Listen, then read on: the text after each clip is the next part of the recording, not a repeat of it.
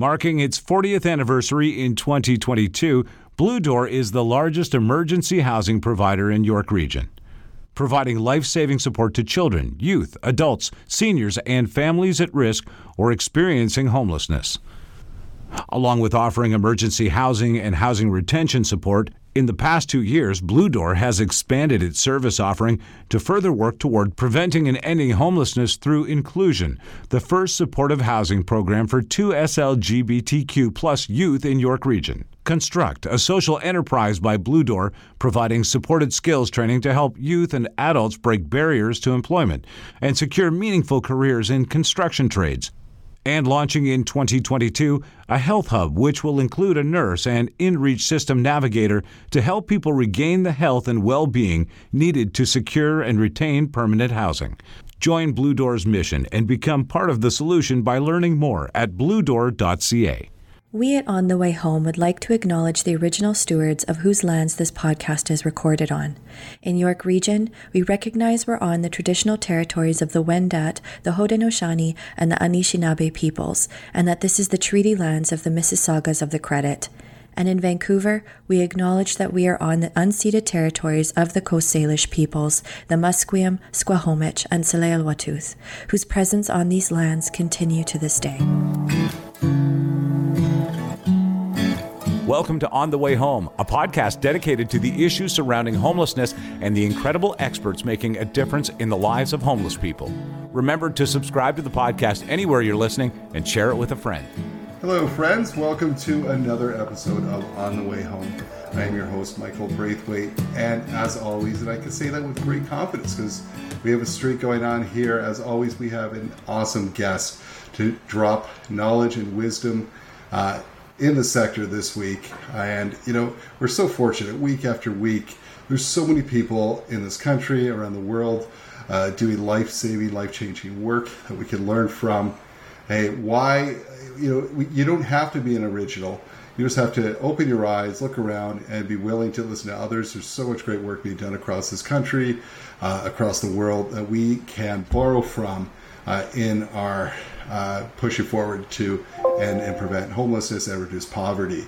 And so we'll get to that guest, but I want to tell you some stuff that is happening at, of course, my organization, Blue Door. Uh, Blue Door, as you hear this podcast, will probably be uh, somewhere in June when this podcast drops. And of course, uh, in Ontario, that is Pride Month. And uh, a couple of years back, probably three, four years back in York region, there's now one but two surveys done. One by the wonderful folks at Seneca College that looked at the needs of 2S LGBTQ plus youth, uh, which showed they didn't feel safe in our typical emergency uh, shelter programs and housing programs, and there wasn't enough. Uh, so there's lots of great work that came out of that. And there was a second survey done by the very famous Dr. Alex Abramovich, who does great work in this sector, that showed much of the same that we need specialized programs for 2S LGBTQ plus youth. And I'm pleased to say, about a year and a half ago, Blue Door responded to that. We came up with a program called Inclusion, which is INN, like an in, you stay, inclusion. Pretty catchy, I know.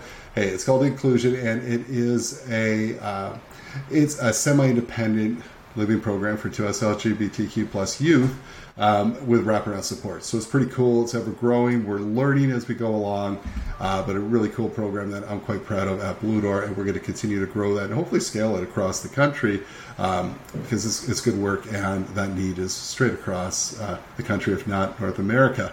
And of course, this podcast is also brought to you by our friends and partners, the Canadian Alliance and Homelessness. And they do some great work. If you ever wondered what Built for Zero is, Built for Zero campaign is, go to their website, check it out. They're always looking for new communities to take on a Built for Zero uh, plan. So check that out. Of course, their conference is coming up in November. It's the biggest of its kind.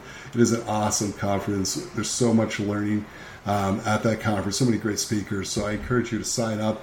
And hey, if you're looking, if you're uh, uh, company that is looking to reach out to this sector, there's no better place to be a sponsor at than that conference and, and hit you know a couple thousand people at the same time. It's both virtual and in person. Uh, so if you don't want to travel, it's in Toronto this year. You can attend virtually, but if you want to, you know, you've been cooped up for the last couple of years, come on out to Toronto. It'll be a wonderful conference. But let's get to today's guest.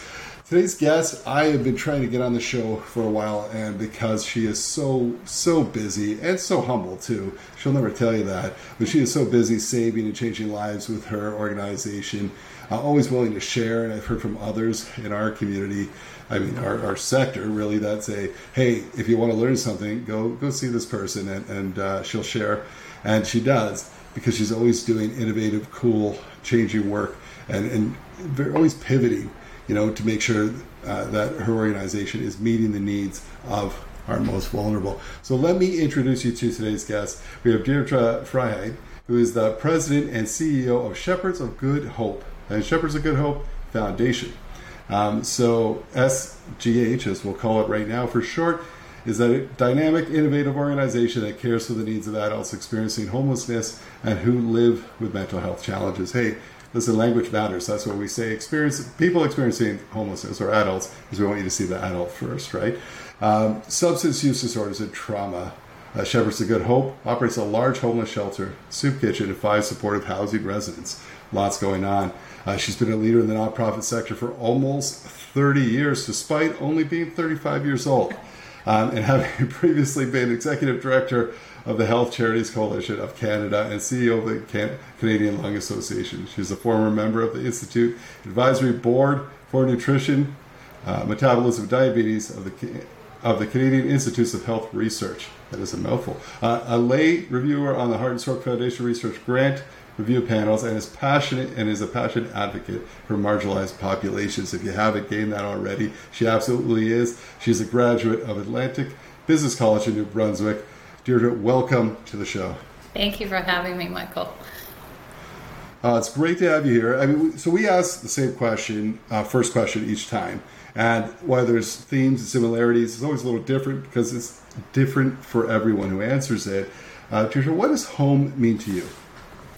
Well, as many people have probably said, it means family, uh, but it also means many things. It means safety, uh, security, a refuge, a place to go at the end of the day, uh, whether it's a good day or a bad day, just be able to, to come to a home, your own home, and have that security is nice. And I think for me, the big word that comes uh, to mind when I think about home is gratitude, because uh, not everybody has the luxury of having a home. And I see that every day. And when I come home at night, I, I really do appreciate the fact that um, I have a home. And so my team and I are there to try to, to help people who don't have a home obtain one. Absolutely, and you're doing a great job with that. What a great word, gratitude. I think that so often we take for granted when you look at that simple that symbol symbol uh, symbol of home, which is a key on your key ring right? And not everyone has that key that unlocks that door to your individual home. In fact, uh, there's over a quarter of a million Canadians on any given night, right? That don't that don't. But your organization is doing great work to uh, rapidly reduce that. Now, um, while your organization is often in the media due to its uh, amazing work. Most recently, you made national news when uh, a certain convoy uh, landed in Ottawa. Can you tell us a little bit about what happened and, more importantly, the awesome response from the community? I, it's just a, a great story. Yeah, I, it's certainly not something we expected by any stretch. Uh, wasn't wasn't uh, media that we had anticipated at all. Uh, but in January, when the Freedom Convoy came to Ottawa, uh, we we were sort of the, one of the first organizations that experienced some of the. Um, sort of the side effects, I guess, of, of the, the, the number of people who came to Ottawa to to protest. And we had a couple of incidents. One was, you know, some people came down to the soup kitchen and demanded uh, to be served meals. Uh, they had some altercations with our volunteers and our staff, and we had to escort them out of the building. And there was a statement made on social media that Shepherds was, you know, happy to support the Patriots. And so we just felt we needed to respond to that. And our response was, we're here to serve people who are experiencing homelessness. We're here to to serve people who are in the community who are precariously housed and may have to make a, uh, you know, a choice to pay pay the rent or, or have food. And and so that that is who we're here to to serve. And uh, so we just wanted to get that statement out there to to, to differentiate what was happening. We also had um, a person in the shelter who was in his 70s and living with schizophrenia and was beaten by a couple of people who were associated with the convoy. And we had a, a, secu- a security guard and a peer support worker who saw this happening and went to help. And then they experienced racial slurs and they were able to get the person back to safety. But, you know, it was a series of events like that.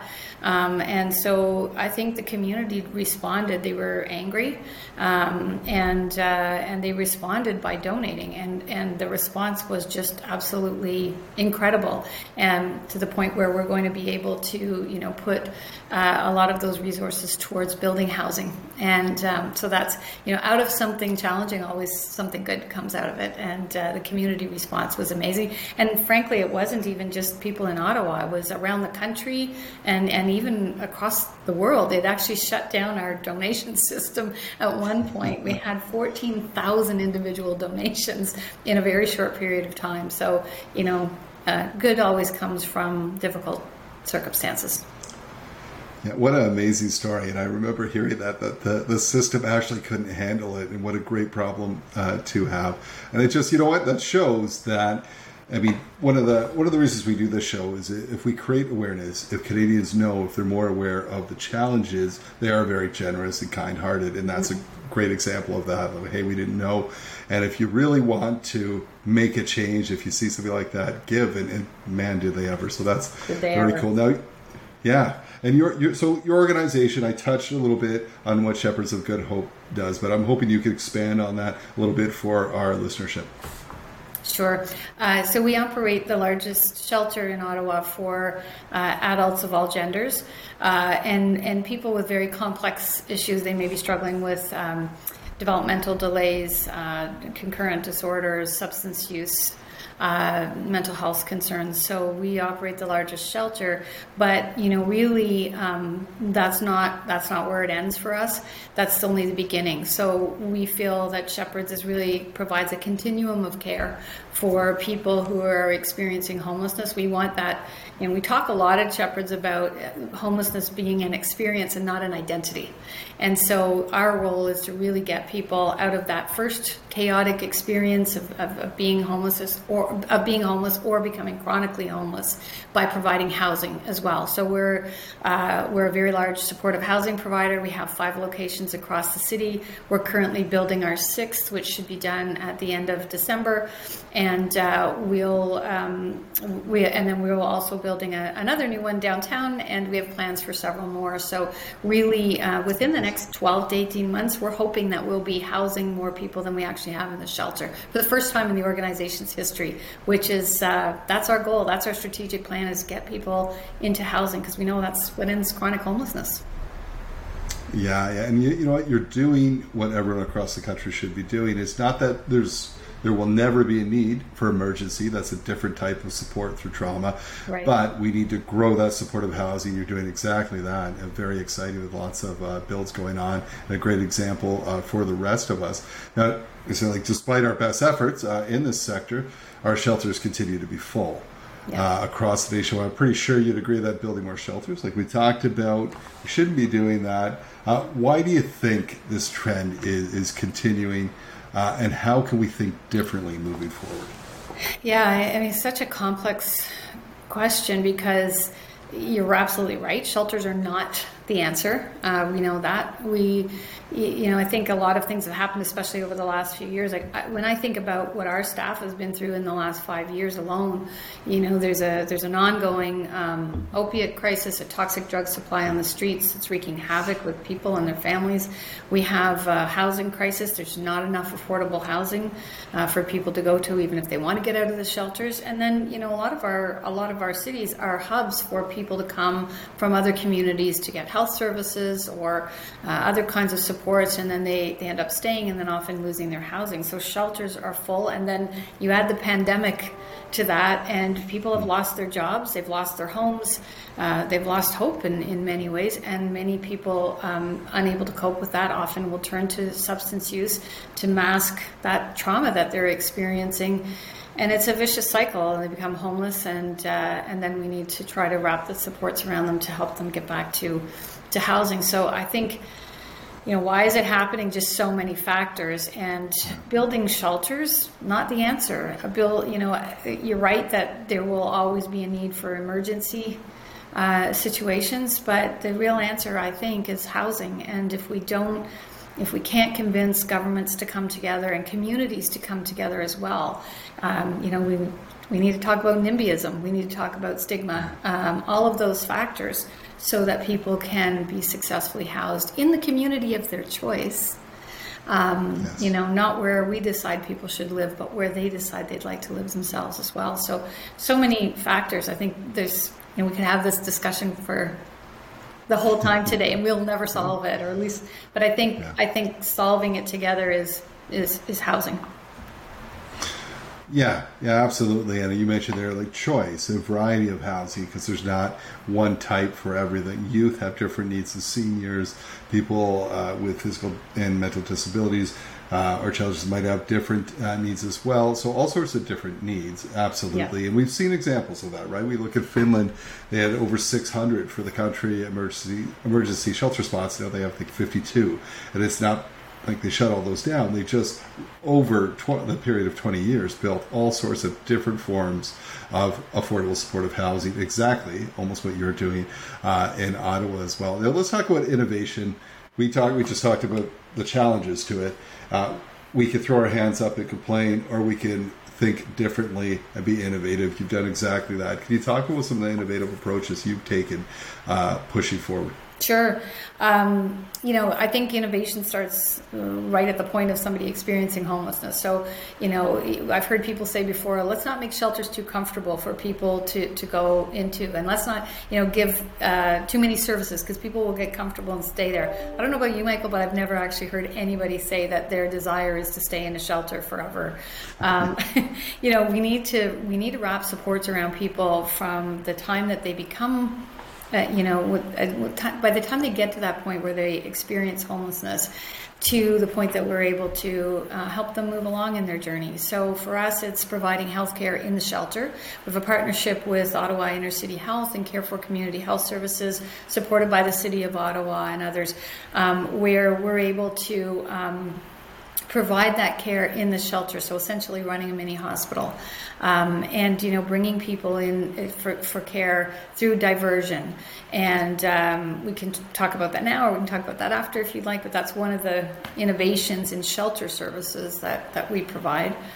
Uh, and then in housing for us, it's targeting or, or designing the housing programs for um, for people in in the different needs that they have. So, you know, for example, in the west end of Ottawa, we have a very large housing residence, uh, 100 units for people who are 55 plus, and you know they're aging and would otherwise be on the streets uh, without that support. They have severe mental health issues. They have uh, you know severe aging, mobility issues, those kinds of things. So that residence is you know provides full support, 24/7 care for for those residents around the clock. And then we have others uh, for other needs. So some uh, are, are more independent. They can have their own units. They don't need to have their food made for them.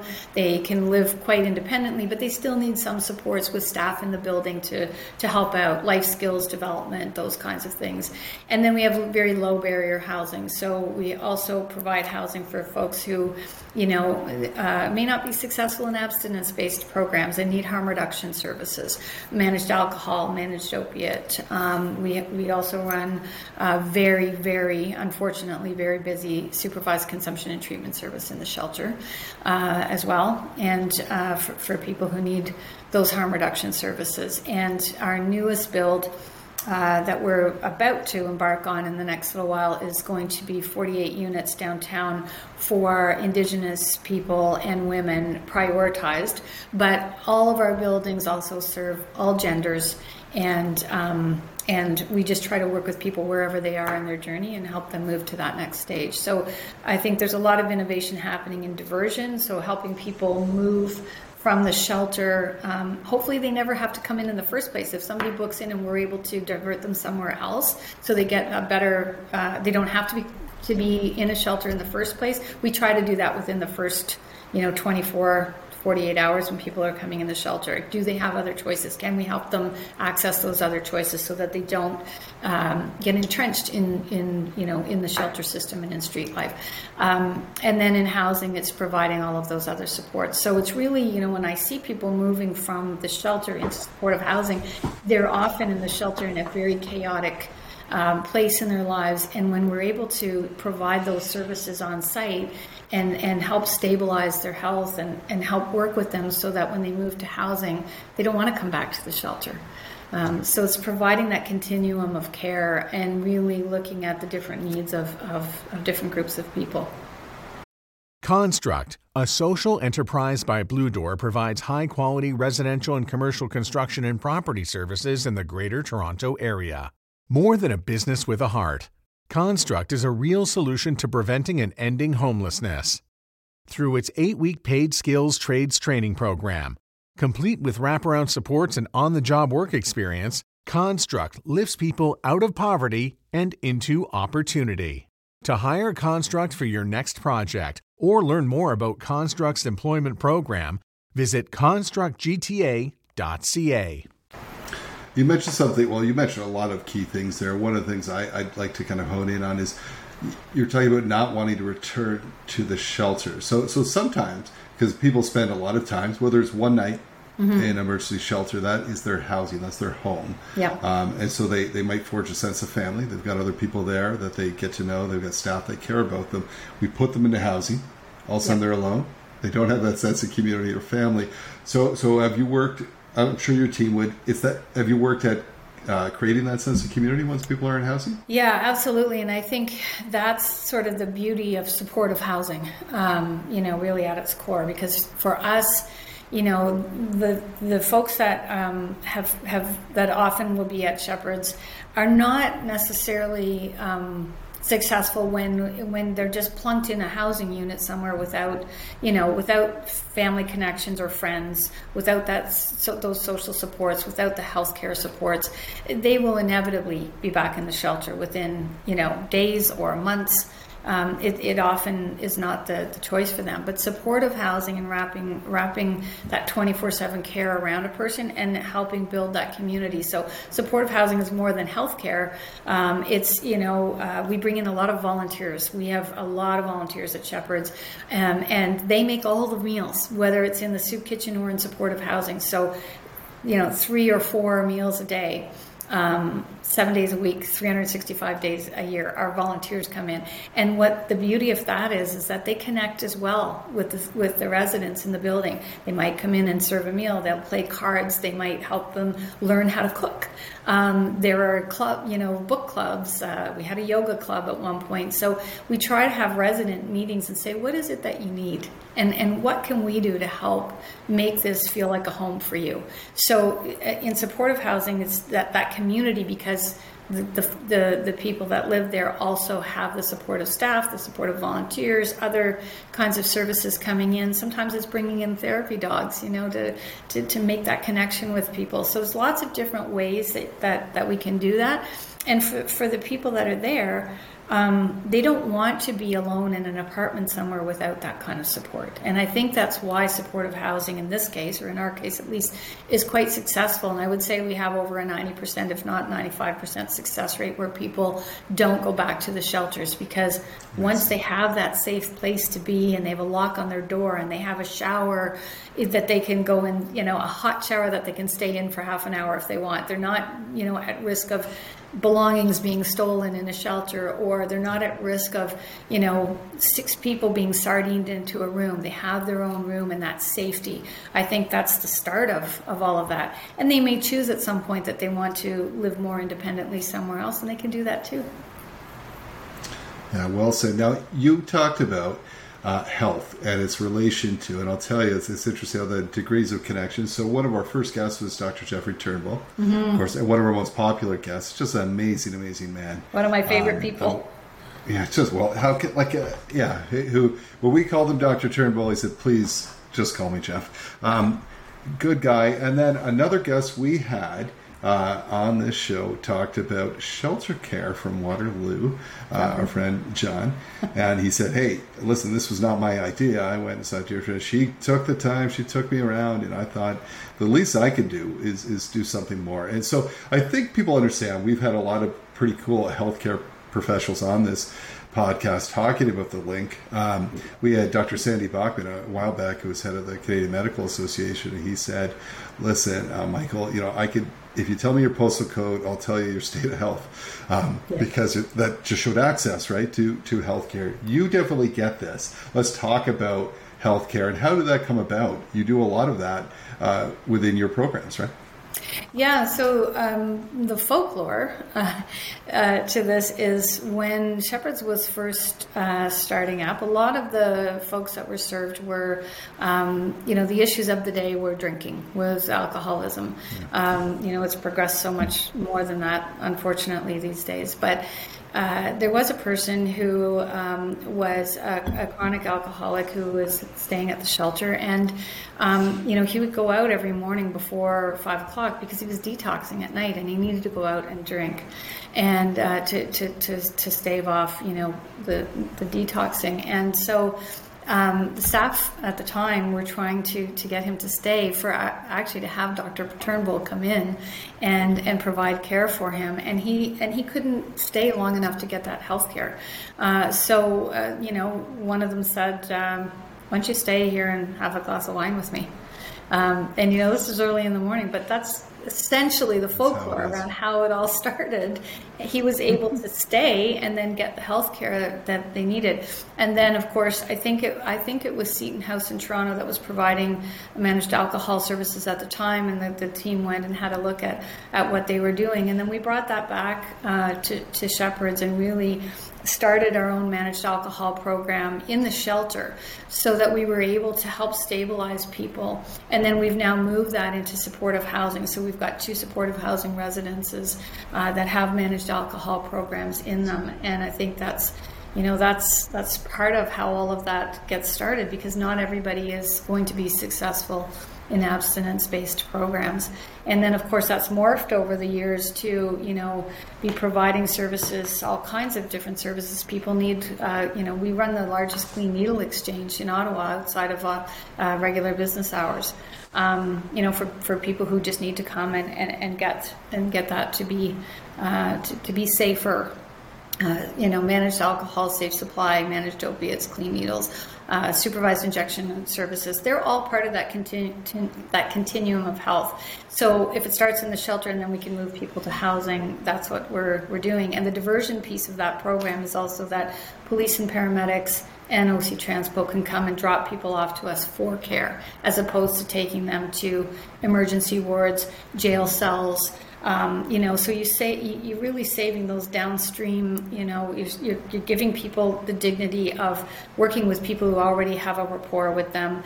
Uh, people don't need to spend eight hours in emerge detoxing when we can help them in the shelter do that. It gets police out on the streets and paramedics back on the streets more quickly, and to be in the community where they need to be.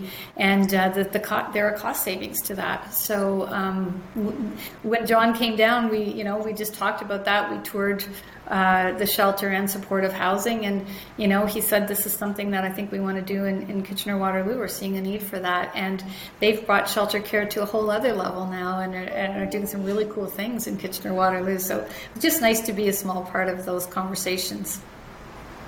I'd say a larger than a small part. Now, I correct me if I'm wrong. Did you not, besides saving lives with this health diversion program, 1.2 million dollars? I think over the course of a year or something is what you saved the system. Yeah, we, we've conservatively estimated it at around two million a year, but that's um, those those numbers are all, a, a little bit old, and and we're uh, we now have a data team at Shepherd's that we're trying to then bring all this information together because you and I both know when you go to government, if you can't make the economic argument as to why you should be doing something, then um, it's a lot harder to get these programs funded, and uh, and they're really needed, and they do have that other effect on the rest of the system. So you know we need to be looking at where where can we where can we make those um, where can we make those those shifts so that we have better outcomes yeah it's such an incredible program one that we are looking to copy as well i'll tell you something about um, being a harm reduction, like a consumption site, alcohol. So we are not.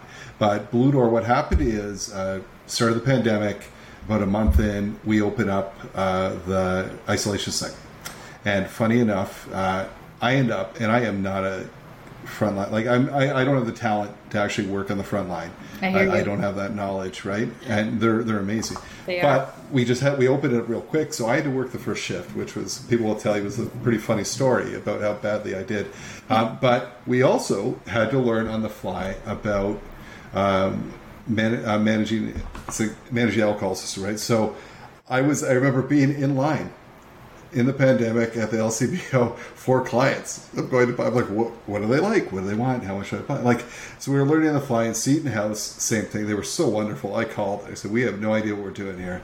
Can you tell me about? And I learned so much because I think there's a big assumption when you you hear about you know fentanyl and others, which of course kills me. Like it's awful. It's awful. But they said the worst drug to come off of is alcohol, and I had no idea.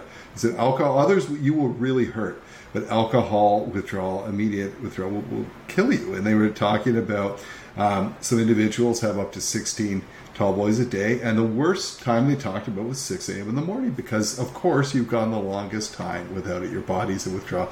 I learned so much, and they were so Right. wonderful, and it helped us.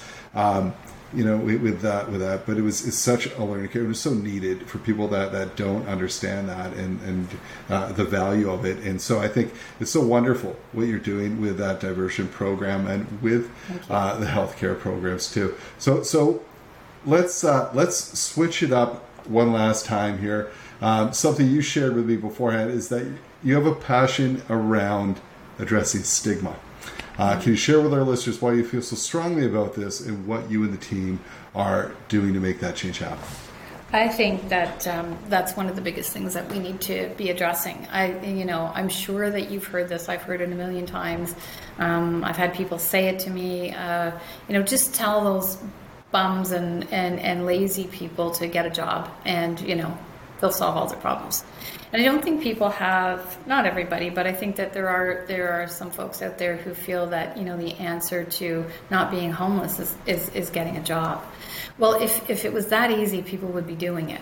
And you know, there's you know, I don't. I think that we need to talk about language and we need to talk about stigmatizing people because, you know, I think of the story of a, um, a young woman who uh, who I met a number of years ago, and um, you know, this is this is why stigma. It, it actually really started me thinking more and more about stigma. She was she she was a young girl who was sexually abused by one of her parents, uh, starting at four years old and she um, she experienced that throughout her most formative years. She had a sister that she was staying home to protect, and at 14 years of age, she couldn't take it anymore, and she left home.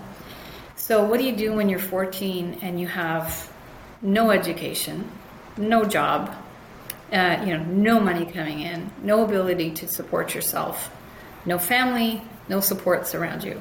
She somehow made her her way from the Ottawa area out west to Calgary, I think it was. And of course, what what what would happen?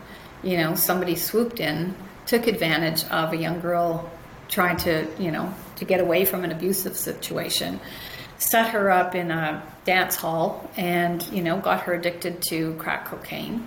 Uh, she had a daughter that was taken away from her. She lost, you know, she just she lost everything. She had no supports. She finally made her way back to Ottawa a number of years later, and she came to to to the shelter.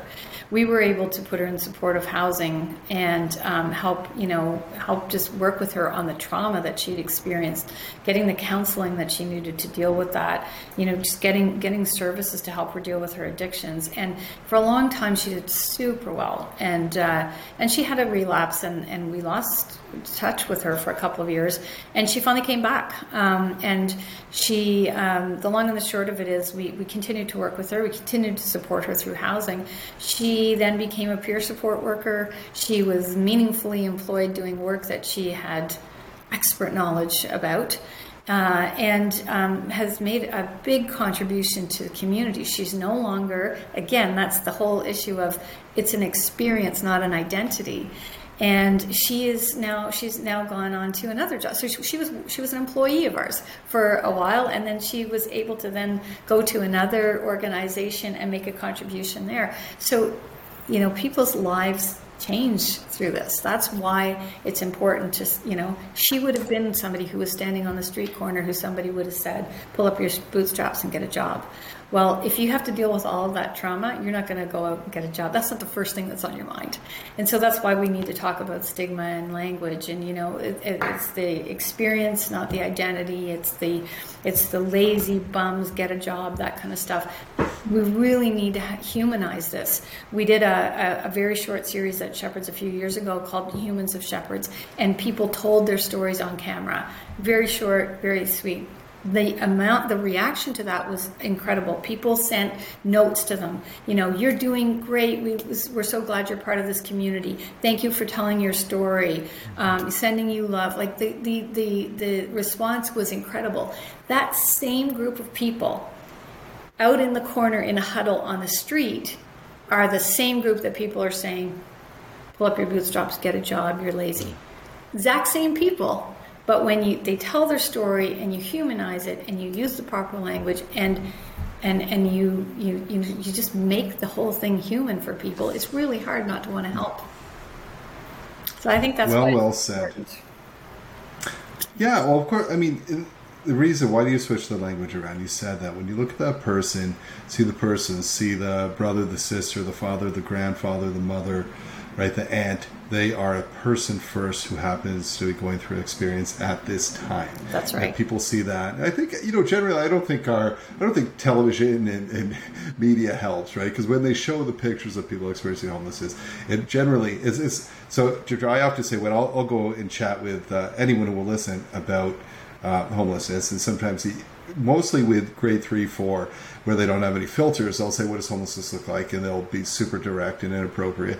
Um, and they'll say they'll, they'll actually describe me usually. And, and if you're not watching a video, it's like the, an older white guy with a big beard on the corner asking like so. So they'll, they'll describe that and I'll say, okay, you know, while that's what they might have may have seen um, on the streets of say Ottawa or Toronto, right? Um, there is no look. We say it's a feeling. It's a feeling of loneliness, despair, hopelessness, fear, and that kind of thing. And, and if you look around uh, you know, anyone here, you don't know, especially with youth, because of the stigma, even a youth who may not have a safe place to live will not define themselves as being homeless or experiencing homelessness because they're like, right. oh no, I'm not that, I'm not that guy, I'm not that person.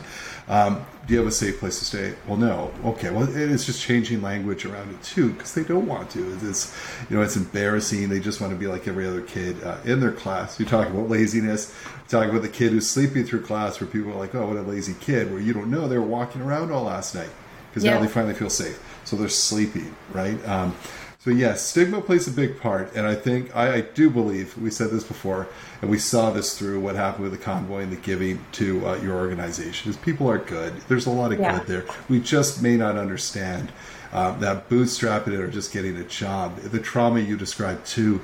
Uh, we've had um, trauma counselors on this to talk about that, and he said at one point it might be someone is going along, they've got stable housing, everything's great. Uh, someone like myself enters the room and someone that hurt them really bad had a, a beard. And that traumatizes them and it sets it off it triggers it. You don't know until we deal with that. You also mentioned something that i'd like to address too around there is that that ground where people say don't make shelters or housing too nice you know because you don't want to get them too comfortable or offer services where they won't get to we're working on housing plans but remember this everyone the biggest one of the biggest things we have to offer are not four walls and a roof, but is compassion and comfort. I mean, someone's coming out of a traumatic situation. They, their first choice is not to land in the services that we provide. They're coming out of trauma. They've lost their home. The least we could do is provide them with a very comfortable space, even for a short time, before we get working hard on that housing plan and get them a key to the front door. I, I get it that you know that that piece about you know they may never want to leave, but at the same time, everyone deserves that comfortable, dignified space, right?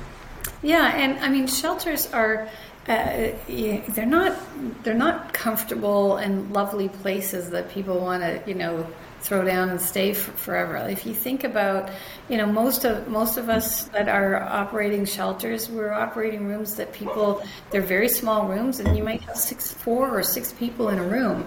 Um, you know, and and you know that whole issue of storage. Um, you know, people are walking with their life's belongings in a backpack or a couple of bags, and we can't even always store their most precious things for them. So, you know, the idea that anybody wants to stay in that lifestyle, I think, um, uh, you know, and stay in a cramped shelter with no place to put their, their their belongings or you know with concerns that they could get stolen or just without that that that feeling of being in a safe uh, place on their own with a lock on their door, um, you know, and just the, the most basic things. We had somebody that moved into supportive housing one time, and the first thing that we said, well, you know, what do you like about your new home? And he, he said, the shower. I can I can take a shower. Nobody's going to interrupt me. I can put my clothes down. Nobody's going to take them. Um, there's nobody that wants to stay in a shelter uh, for the rest of their lives, and so I think you know it, it would be hard pressed to make them so comfortable that anybody would really want to stay for a long time. People want to have a home of their own with the dignity of a place to stay where they feel safe and be part of a community. Absolutely. Well said. Now, I know you've made some changes because you had 14,000 individual guests come in. Uh, if people want to, listen, you're always accepting donations because yeah. you know the, the, need is greater than ever. Where can people go to find out more about the great work you're doing, get involved, or to donate? Uh, they can go to our website, which is uh, sghottawa.com. Uh, we're on LinkedIn, Twitter, Instagram, Facebook. You can find us there. Uh, and so uh, we've got lots of uh, lots of access spots to, to, lots of places to access. And uh, all of our services are, are, identified on our website. We also have a phone number anybody can call if they want more information. We're happy to chat as well with folks that might want to have other information. And there's also a donate uh, spot on our website as well if people would like to, to, to donate. And when you're donating, you're, you're helping somebody find a home. Yeah, you're, well, listen, you're being part of the solution, right? You know, government certainly will always, it should always play a part in this, but so should our communities. Uh, and we, we know that. So get involved, give your time, give your talent, uh, give your uh, donation, be a part of that solution for sure. Help the good work of the Shepherds of Good Hope. They are doing life changing work. Deirdre, thank you so much for your time and for coming on the show today. So appreciate it. Thank you, Michael. Great to talk to you. Appreciate your time as well. Awesome. Thanks. Uh, you know, it's funny. The I get, uh, of course, we do this podcast. We want to build awareness. Uh, we want to build, you know, give people a chance to, to learn something each time we're on, to share knowledge across the nation, and certainly there's a lot to be learned today. I love this diversion uh, from a health sense. We've heard about diversion into uh, shelters, but also from this healthcare piece. And it is brilliant. And I think we all should be doing that across the country. I know at Blue Door, we're in the midst of uh, doing that and working with uh, John Neufeld as well uh, with shelter care, looking at that. So incredible knowledge drop today by Deirdre. Great work being done, innovative and different work uh, pressing forward. It's so cool. And you know what? Selfishly, through this podcast, I get inspired. I'm inspired today. Uh, very inspiring guests doing inspiring work. Uh, her and her team are incredible. Check it out. Go to the website and donate. Listen, thanks for listening. I hope you enjoyed the show. If you did, share it with friends. Uh, write a comment. And hey, if you know someone who should come on this podcast, a guest, reach out to me at michael.b at bluedoor.ca. I would love to hear from you or if you have any feedback. Until then, we'll see you next time on the way home.